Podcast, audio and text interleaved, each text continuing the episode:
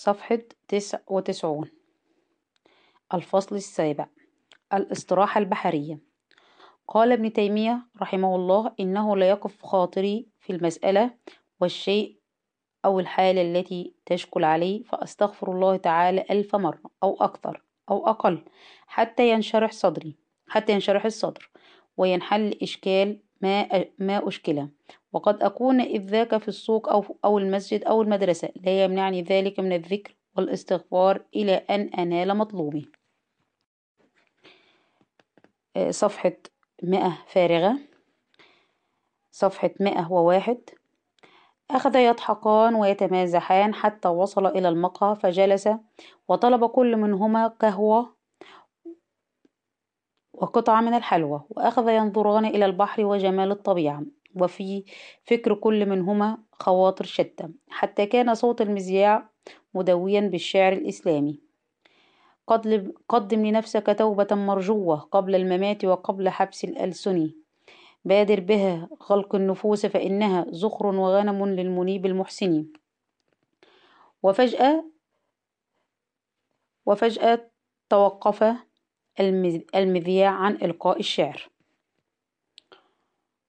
وصدر صوت يقول إخواني المستمعين ومع الحلقة الأخيرة من قراءة كتاب اطلب الغفران توهب لك الجنان. سعيد ما هذا البرنامج يا صالح؟ صالح لعله حلقات مسلسلة تعرض كل يوم في, في المذياع. سعيد آه الآن عرفت سبب إقبال الناس على هذه الاستراحة.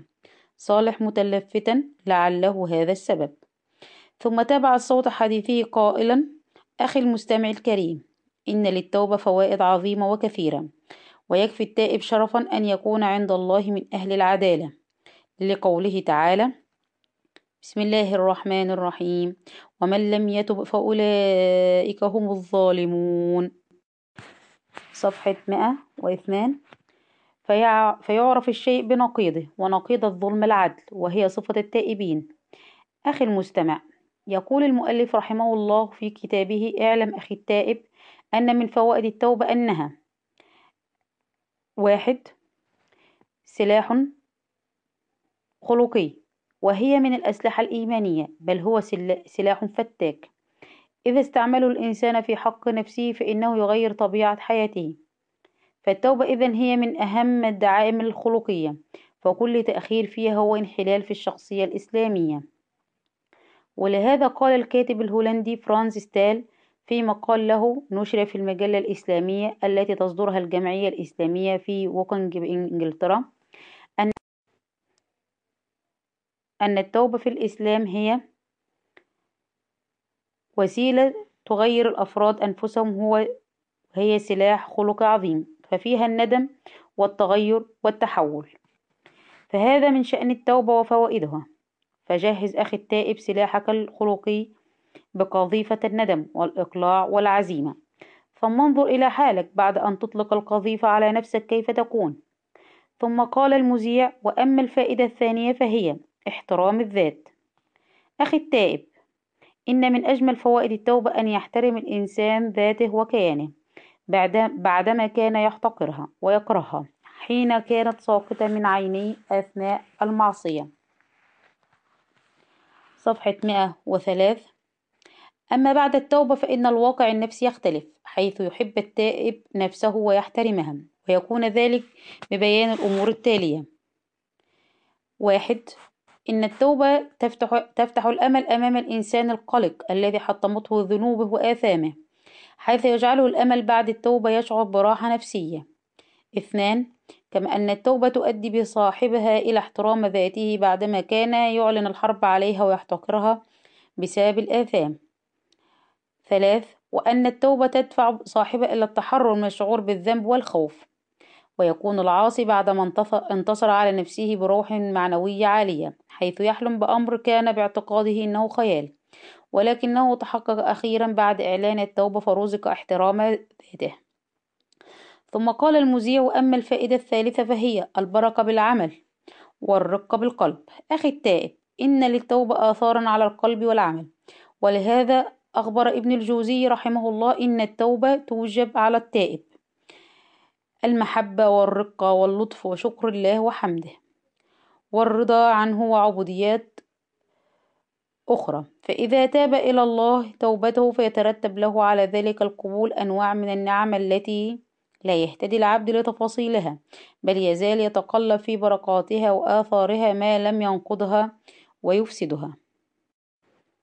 صفحة 104 فأينا يضحي بمثل هذه الفوائد؟ فكم من قلب قاسي لينته التوبة وكم من قلب غليظ لطفته التوبة وكم من أمور وأحوال قد سهلتها التوبة وأنت لا تدري. فهذه هي بعض الفوائد فهل تضحي بها؟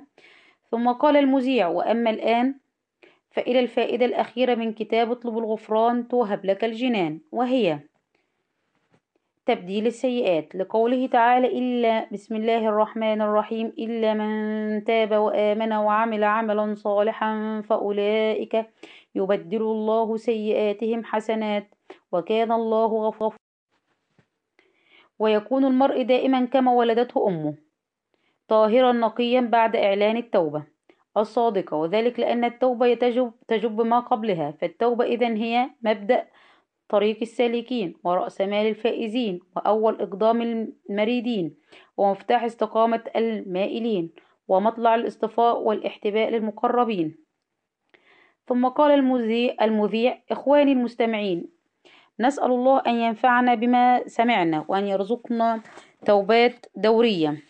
فهي السلاح المغير لأنفسنا وفيها نحترم ذواتنا وبها ترق قلوبنا ويبارك الله في أعمالنا. صفحة 105 وأخيرا يبدل الله من أجلها سيئاتنا إلى حسنات. أقول قولي هذا وأستغفر الله لي ولكم وجزا وجزاكم الله خيرا على حسن استماعكم. وبعد أن انتهى المذيع رجع المذياع إلى بث الشعر الإيماني فانفض الناس من القهوة. وانفض سعيد وصالح حيث تابعوا السير على الرمال. عائدين للفندق استعدادا للسفر في صباح اليوم التالي. وأثناء المسير التفت سعيد إلى صالح قائلا إن الكلام الذي تكلم به المذيع أحسه بنفسي والله فمنذ أن أعلنت التوبة وأنا أحس براحة نفسية عجيبة وإحترام لذاتي. صالح إن هذا لشعور نبيل. بل اعلم إنك بعد أيام ستسعد بإيمانك أكثر وتفرح بأعمالك وتلتذ بطاعاتك. سعيد. وهل هذه من فوائد التوبة كذلك؟ صالح. نعم. فإن من أعظم الفوائد هي اللذة بفعل الطاعة والفرح بها. سعيد. وكيف ذاك؟ صالح. أذكر أنني قرأت في تفسير الإمام الرازي رحمه الله قصة تدلل على كلامي. سعيد. متلهفا. وما هي القصة يا صالح؟ صالح. يروى أن أنو شروان ملك الروم خرج إلى الصيد يوما وأوغل في الركض وانقطع عن عسكره واستولى العطش عليه ووصل إلى البستان. فلما دخله قال لصبي أعطني رمانة واحدة. فأعطاه فشقها وأخرج حبها وعصرها فخرج منها ماء كثيرا فشربه وأعجبه ذلك الرمان فعزم على أن يأخذ ذلك البستان من مالكه. ثم قال لذلك الصبي أعطني رمانة. أخرى فأعطاه فعصرها فخرج منها ماء قليل صفحة مائة وست فخرج منها ماء قليل فشربه فوجده فصا مؤذيا فقال أيها الصبي لما صار الرمان هكذا؟ فقال الصبي لعلك ملك البلد لعل ملك البلد عزم على الظلم. فلأجل شؤم ظلمه صار الرمان هكذا. فتاب أنو شروان. في قلبه عن ذلك الظلم وقال لذلك الصبي أعطني رمانة فأعطاه فوجدها أطيب من الرمانة الأولى فقال للصبي لما لعل ملك البلد تاب عن ظلمه. ثم قال صالح فانظر يا سعيد إلى فائدة التوبة أثرها على العمل فإنها تجعل الحامض حلوا وتجعلك تلتز بطاعتك وتفرح بها وتقدم على ربك بوجه تائب خاشع. سعيد وهل هذا صحيح؟ صالح نعم فإن المعصية لها شؤم على كل شيء على النفس والزوجة والدابة في البيت. ولهذا قال الفضيل بن عياض رحمه الله إني لأعصي إني لأعصي الله فأعرف ذلك في خلق حماري وخادمتي وامرأتي وفأر بيتي. فهذا هو شأن العاصي. يحيا بشؤم معصيته إلى أن يفارق الحياة ما لم يتب إلى الله تعالى ويرى كل شيء في دنياه شؤما عليه. بعكس التائب الذي يرى المصائب عليه من قدر الله ويرى الأحزان والأفراح التي تلم به من أمر الله. ولهذا قال الشاعر ومن يكن ذا فم مر, مر مريض يجد مرا به الماء الزل الزلالة. صفحة 107 سعيد وما علاقة بيت الشعر بكلامك يا صالح؟ صالح إن القلب هو الذي يؤثر على صاحبه بما فيه من سقم وصحة فإن كان صحيحا التذ صاحبه بالعبادة. وأنس بذكر الله وطاعته. وإن كان سقيما كره عباده وكره عبادة ربه وحبب إليه المعاصي والذنوب. سعيد إن لهذا معنى جميل والله. وإن العبد ينبغي له أن يتوب من الذنوب مباشرة حتى لا تتجمع في قلبه فتهلكه صالح لا تنسى يا سعيد كلمة فورا سعيد ولماذا؟ صالح لأنه من لم يتب فور معصيته وتاب بعد ذلك فإن عليه توبتين سعيد مستغربا أحقا ما تقول وكيف ذلك؟ صالح نعم فأما التوبة الأولى فمن أجل الذنب نفسه وأما التوبة الثانية فمن أجل تأخير التوبة لأن تأخير التوبة ذنب ولهذا قال ابن الجوزي رحمه الله وقل إن تخطر هذا هذه ببال التائب بل عنده إنه إذا تاب من الذنب لم يبقى عليه شيء. آخر وقد يبقى عليه التوبة من تأخير التوبة. سعيد. جزاك الله خيرا يا صالح.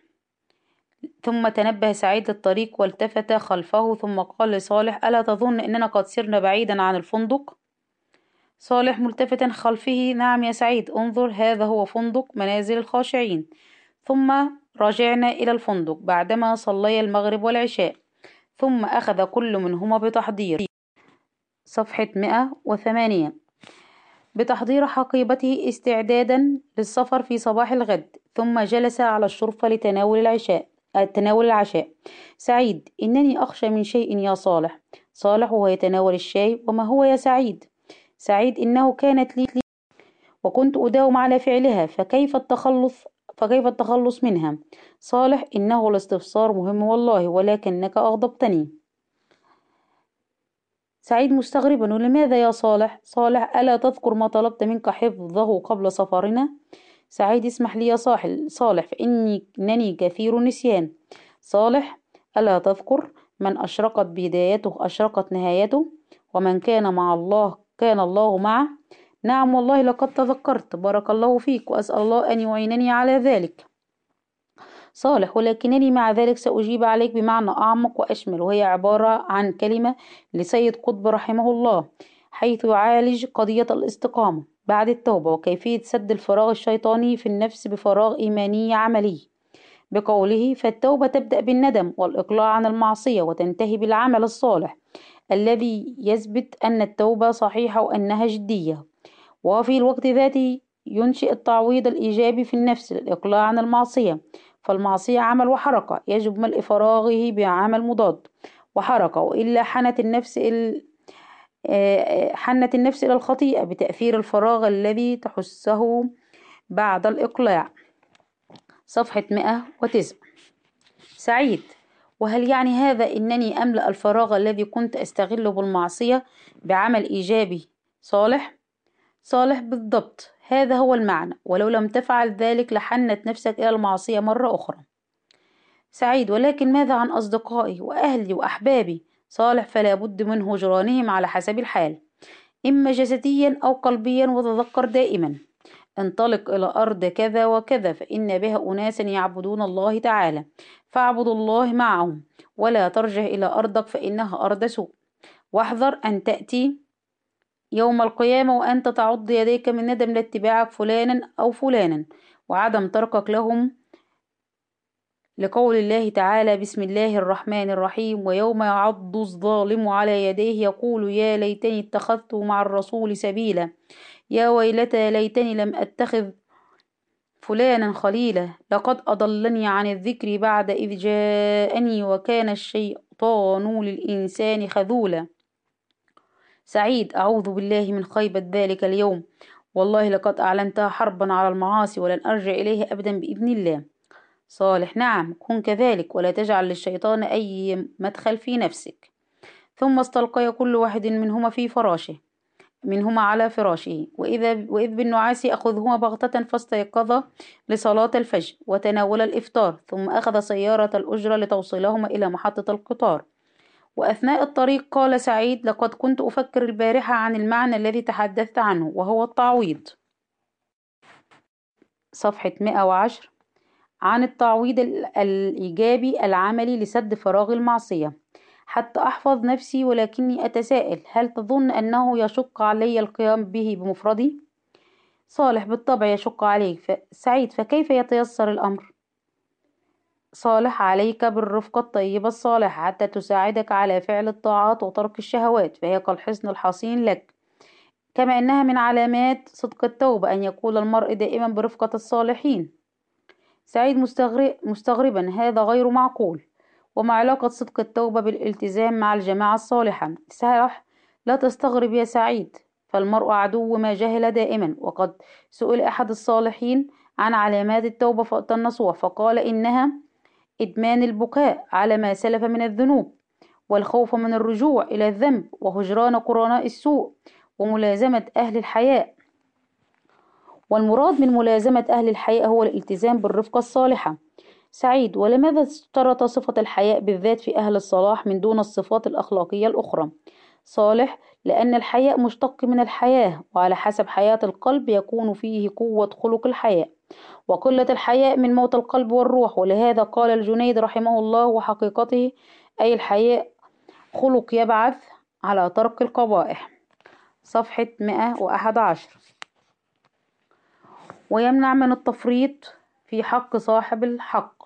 ولهذا من كان برفقة أهل الحياء تأثر بهم وإنه لا يستحي من الله أن يعصيه وإن عصاه تاب فيكتب الله له الاستقامة. في حياته وبعد مماته. سعيد اللهم إني أسألك ملازمة أهل الحياء. صالح بل أزيدك في فضل من سار مع الصالحين وركب في ركبهم. أن النبي صلى الله عليه وسلم قال إنما مثل الجليس الصالح وجليس السوء كحامل المسك ونافخ الكير فحامل المسك إما أن يحذيك وإما أن تبتاع منه وإما أن تجد منه ريحا طيبا ونافخ الكير إما أن يحرق ثيابك وإما أن تجد منه ريحا منتنة. وقد قيل أن الجليس الصالح خير من الوحدة والوحدة خير من, الج... من الجليس السوء. وقال صاحب المدهش احذر معاشرة الجهال فإن الطبع لص. لا تصادقن فاسقا فإن من خان أول منعم عليه لا يفي لك. وتفق وتفكر يا سعيدة بالفتية الذين آمنوا في قصة أهل الكهف كيف أن القرآن ذكر الكلب الذي معهم على رغم أن الكلب نجس وليس في ذكره. وليس في ذكره فائدة ولو لم يكن برفقة الصالحين. لما ذكر؟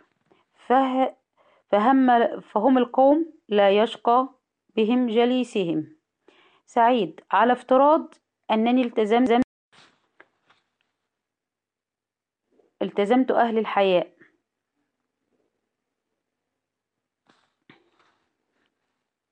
فهل يعني ذلك أنني لن أعصي الله أبدا؟ صالح لا. يا سعيد فالبشر وإن كانوا أولياء فإنهم معرضون للفتن. ولهذا قد قال الجنيد رحمه الله العارف يزني. فأطرق مليا فأطرق مليا ثم رفع رأسه وقال وكان أمر الله قدرا مقدورا فاعلم يا سعيد أن النفس تهفو وتزل. وهذه طبيعة البشر لأنها تضعف أحيانا يغلبها الشيطان وأحيانا تغلبه وتضيق عليه. وهكذا الناس فالسباق دائر بينهم إلى الله عز وجل في حلبة الدنيا بكثرة استغفارهم وتوباتهم. وإذا بسيارة الأجرة تقف فجأة ويلتفت السائق إلى أنها قد وصلنا إلى المحطة. ثم أدخل سعيد يده في جيبه وأخرج نقودا فأعطاها للسائق وقال جزاك الله خيرا. ثم نزل إلى المحطة وابتاع التذاكر ثم توجه إلى مقعديهما في القطار. انتهى التسجيل.